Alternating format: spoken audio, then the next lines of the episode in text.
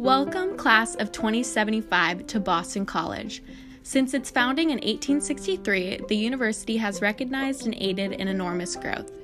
As a Jesuit community, we have witnessed tremendous historical staples from the condemning effects of both world wars and the passion of the civil rights movement to most recently the tragic effects of the COVID 19 epidemic and the long awaited cure for cancer.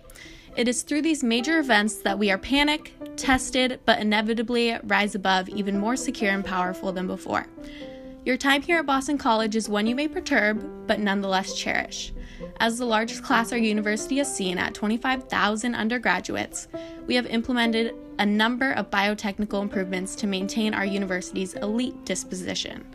These improvements include the new university greenhouse where you can replenish your hemoglobin levels while sipping on our antimicrobial smoothies, or visit the Leahy Anti Aging Center for a relaxing la- laser facial and replenishing steam when taking a break from your studies.